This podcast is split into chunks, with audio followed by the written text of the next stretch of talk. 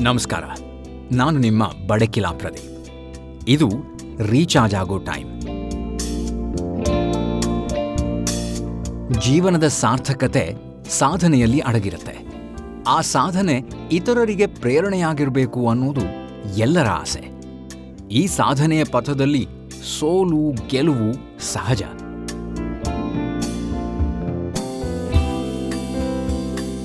ಇನ್ನು ಸಾಧನೆಗೆ ವಯಸ್ಸಿನ ಹಂಗಿಲ್ಲ, ಶಿಕ್ಷಣದ ಮಿತಿಯಿಲ್ಲ. ಶಿಕ್ಷಣ ಮನುಷ್ಯನನ್ನ ಕೇವಲ ಶಿಕ್ಷಿತರನ್ನಾಗಿಸುತ್ತೆ.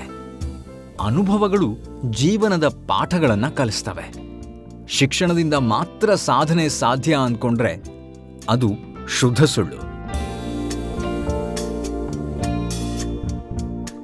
ಶಾಲೆಯ ಮೆಟ್ಟಿಲನ್ನೇ ಏರದೆ ತಮ್ಮ ಕನಸನ್ನೇ ಬಂಡವಾಳವನ್ನಾಗಿಸಿ ಆಧುನಿಕತೆಗೆ ಒಗ್ಗಿಕೊಂಡು ಸಾಧನೆಯತ್ತ ಹೆಜ್ಜೆ ಹಾಕ್ದೋರು ತುಂಬಾ ಜನ ಇದ್ದಾರೆ. ಅಲ್ಲಿ ಯಶಸ್ಸನ್ನ ಕಂಡಿದ್ದಾರೆ. ಆದರೆ ಇಲ್ಲಿ ಛಲ ಮತ್ತು ಕಲಿಯುವ ಹುಮ್ಮಸ್ಸು ಬೇಕು ಅಷ್ಟೇ ಅನ್ನೋದು ಅವರೆಲ್ಲರ ವಾದ. ಇದಕ್ಕೆ ಸಾಕ್ಷಿ ಎಂಬಂತೆ ಇವತ್ತಿನ ಸಂಚಿಕೆಯಲ್ಲಿ ನಾನು ಹೇಳ ಹೊರಟಿರೋ ಸ್ಫೂರ್ತಿದಾಯಕ ಕಥೆಯ ನಾಯಕಿ ಕೂಡ ಇದ್ದಾರೆ. ಇವರು ನಮ್ಮ ಸಾಧನೆಯ ಪದ್ಮಗಳಲ್ಲೊಬ್ಬರು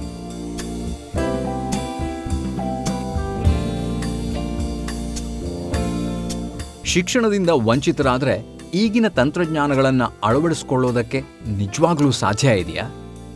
ಇದು ನಮ್ಮ ಮುಂದಿರೋ ಪ್ರಶ್ನೆ.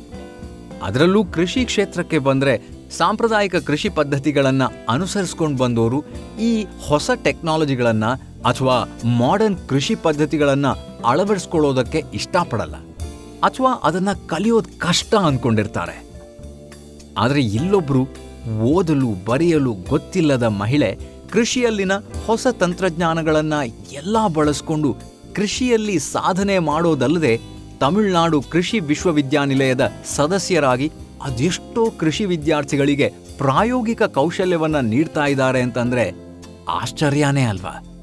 ಆದರೆ ಇದೆಲ್ಲನೂ ಸಾಧ್ಯವಾಗಿದ್ದು ಅವರ ಪ್ರಾಯೋಗಿಕ ಅನುಭವ ಹಾಗೇನೆ ಜ್ಞಾನದಿಂದ.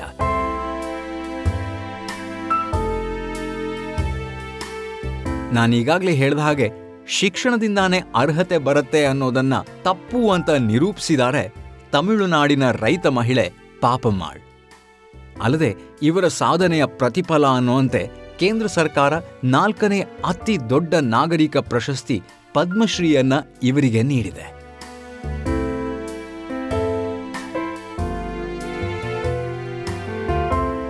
ಇವರಿಗೆ ಕೃಷಿಯೇ ಬದುಕು. ಕೃಷಿಯ ಪ್ರತಿಯೊಂದು ಆಯಾಮಗಳನ್ನ ಇವರು ತಿಳ್ಕೊಂಡಿದ್ದಾರೆ. ಮರಗಿಡಗಳೇ ಇವರ ಉಸಿರು. ಮಹಿಳೆಯರು ಕೇವಲ ಸಂಸಾರದ ಜಂಜಾಟದಲ್ಲಿ ತಮ್ಮ ಜೀವನವನ್ನ ಸವಿಸದೆ ತನ್ನಂತೆ ಕೃಷಿ ಕ್ಷೇತ್ರದಲ್ಲಿ ಎತ್ತರದ ಸ್ಥಾನಕ್ಕೇರಬೇಕು ಅನ್ನುವಂಥ ಹಂಬಲ ಇವರದು. ಇದೇ ಕಾರಣದಿಂದ ಅನೇಕ ಮಹಿಳೆಯರಿಗೆ ಕೃಷಿಯನ್ನ ಜೀವಾಳವನ್ನಾಗಿಸಬಹುದು ಅನ್ನೋದನ್ನ ಹೇಳಿಕೊಡ್ತಾ ಬಂದಿದ್ದಾರೆ ಮಾದರಿ ರೈತ ಮಹಿಳೆ ಶತಾಯುಷಿ ಪಾಪಮ್ಮಾಳ್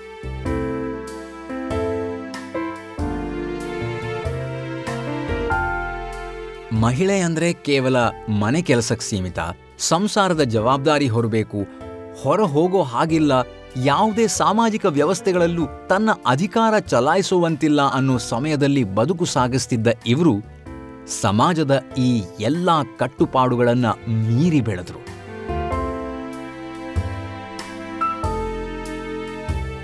ಪೋಷಕರನ್ನ ಕಳ್ಕೊಂಡಿದ್ರಿಂದ ಚಿಕ್ಕ ವಯಸ್ಸಿನಲ್ಲೇ ಸಂಸಾರದ ಜವಾಬ್ದಾರಿ ಇವರ ಹೆಗಲಿಗೆ ಬಂತು. ಈ ಅನಿವಾರ್ಯತೆ ಬಂದೆರಗಿದಾಗ ಕನಸು ಮರೀಚಿಕೆ ಅನ್ನಿಸ್ತು.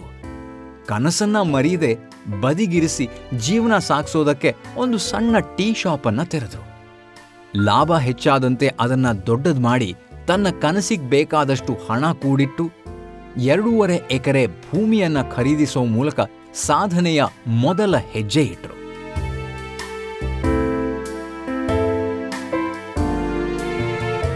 ಅದು ಮಹಿಳೆಯರು ಕೃಷಿ ಭೂಮಿಯನ್ನ ಖರೀದಿಸೋದ್ರಿಂದ ದೂರವೇ ಉಳಿದ್ಬಿಡ್ತಾ ಇದ್ದ ಕಾಲ.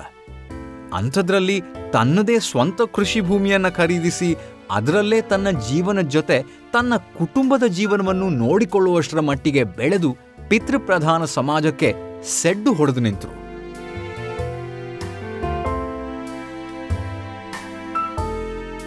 Avinash Lingam institute of home science for women ಅಡಿಯಲ್ಲಿ ತಮಿಳುನಾಡು ಕೃಷಿ ವಿಜ್ಞಾನ ಕೇಂದ್ರದ ಇಂಡಿಯನ್ ಕೌನ್ಸಿಲ್ ಆಫ್ ಅಗ್ರಿಕಲ್ಚರಲ್ ರಿಸರ್ಚ್ಗೆ ಸಾವಿರದ ಒಂಬೈನೂರ ಎಂಬತ್ತ ಮೂರರಲ್ಲಿ ಇವರು ಕೃಷಿಯ ಆರಂಭಿಕ ತರಬೇತಿಯನ್ನ ಪಡೆದುಕೊಳ್ಳೋದಕ್ಕೆ ಸೇರ್ತಾರೆ. ಇದು ಅವರ ಬದುಕಿನ ದಿಕ್ಕನ್ನೇ ಬದಲಾಯಿಸುತ್ತೆ. ಯಾಕಂದ್ರೆ ಇದರಿಂದಾಗಿ ಇವರಿಗೆ ಪ್ರಮುಖ ರೈತ ಮಹಿಳೆ ಹಾಗೂ icon of women in farming ಅನ್ನೋ ಬಿರುದನ್ನೂ ತಂದುಕೊಡುತ್ತೆ.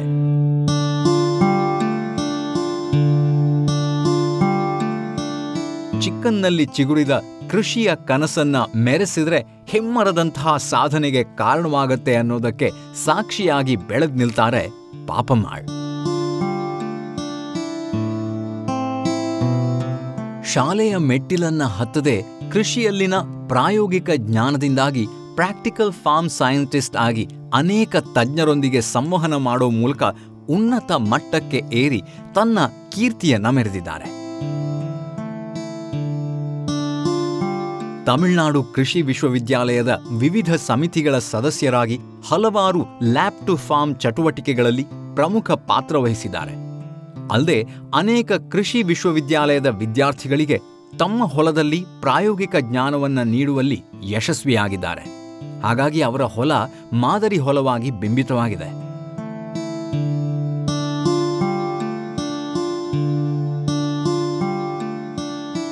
ಕೃಷಿ ಕ್ಷೇತ್ರದಲ್ಲಿ ಹೊಸ ತಂತ್ರಜ್ಞಾನಗಳನ್ನು ಅಳವಡಿಸ್ಕೊಳ್ಳೋದಕ್ಕೆ ಅದೆಷ್ಟೋ ಯುವ ಕೃಷಿಕರು ಹಿಂದೇಟು ಹಾಕ್ತಾ ಇರೋ ಸಮಯದಲ್ಲಿ age is just a number ಅನ್ನೋ ಇವರು ತನ್ನ ತೊಂಬತ್ತೆರಡರ ಇಳಿ ವಯಸ್ಸಿನಲ್ಲೂ ಆಧುನಿಕ ಯಂತ್ರೋಪಕರಣಗಳ ಬಳಕೆಯ ತರಬೇತಿ ಪಡೆದು ಅದನ್ನ ತನ್ನ ಕೃಷಿ ಭೂಮಿಯಲ್ಲಿ ಅಳವಡಿಸಿಕೊಂಡು ಕೃಷಿ ಕ್ಷೇತ್ರದಲ್ಲಿ ಹೆಮ್ಮರದಂತಹ ಸಾಧನೆ ಮಾಡಿದ್ದಾರೆ ಈ ಪದ್ಮಶ್ರೀ ಪುರಸ್ಕೃತೆ.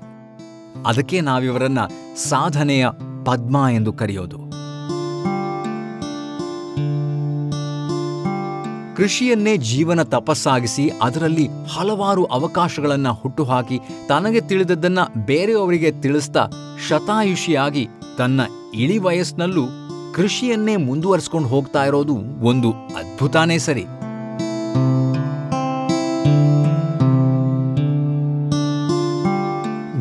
ಜೀವನದುದ್ದಕ್ಕೂ ನಾವು ಅನೇಕ ವಿಚಾರಗಳನ್ನ ಕಲಿತಿರ್ತೀವಿ.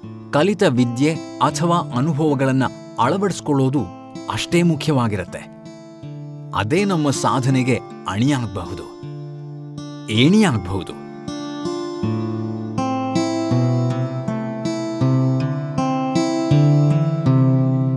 ಪ್ರಾಯೋಗಿಕ ಜ್ಞಾನದ ಮೂಲಕ ತನ್ನ ಕ್ಷೇತ್ರದಲ್ಲಿ ಸಾಧನೆ ಮಾಡಿದವರ ಈ ರೋಚಕ ಕಥೆಯನ್ನ ಕೇಳಿದ್ವಿ. ಇವರ ಕನಸು ನಮ್ಮ ಕನಸಿನ ಸಾಧನೆಗೆ ಹುಮ್ಮಸ್ಸು ನೀಡಬೇಕು.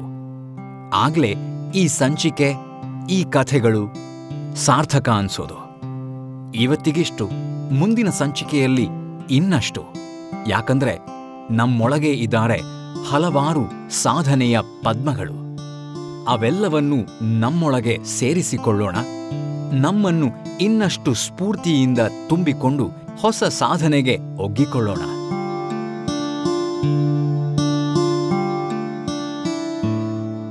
ಇವತ್ತು ಸ್ವಲ್ಪ ರೀಚಾರ್ಜ್ ಆದ್ರೆ ಇನ್ನಷ್ಟು ರೀಚಾರ್ಜ್ ಆಗ್ತಾ ಇರೋಣ. ಆದರೆ ಮುಂದಿನ ಸಂಚಿಕೆಯಲ್ಲಿ ನಾನು ನಿಮ್ಮ ಬಡಕಿಲಾ ಪ್ರದೀಪ್. ಆಮೇಲೆ ಸಿಗ್ತೀನಿ. ನಮಸ್ಕಾರ.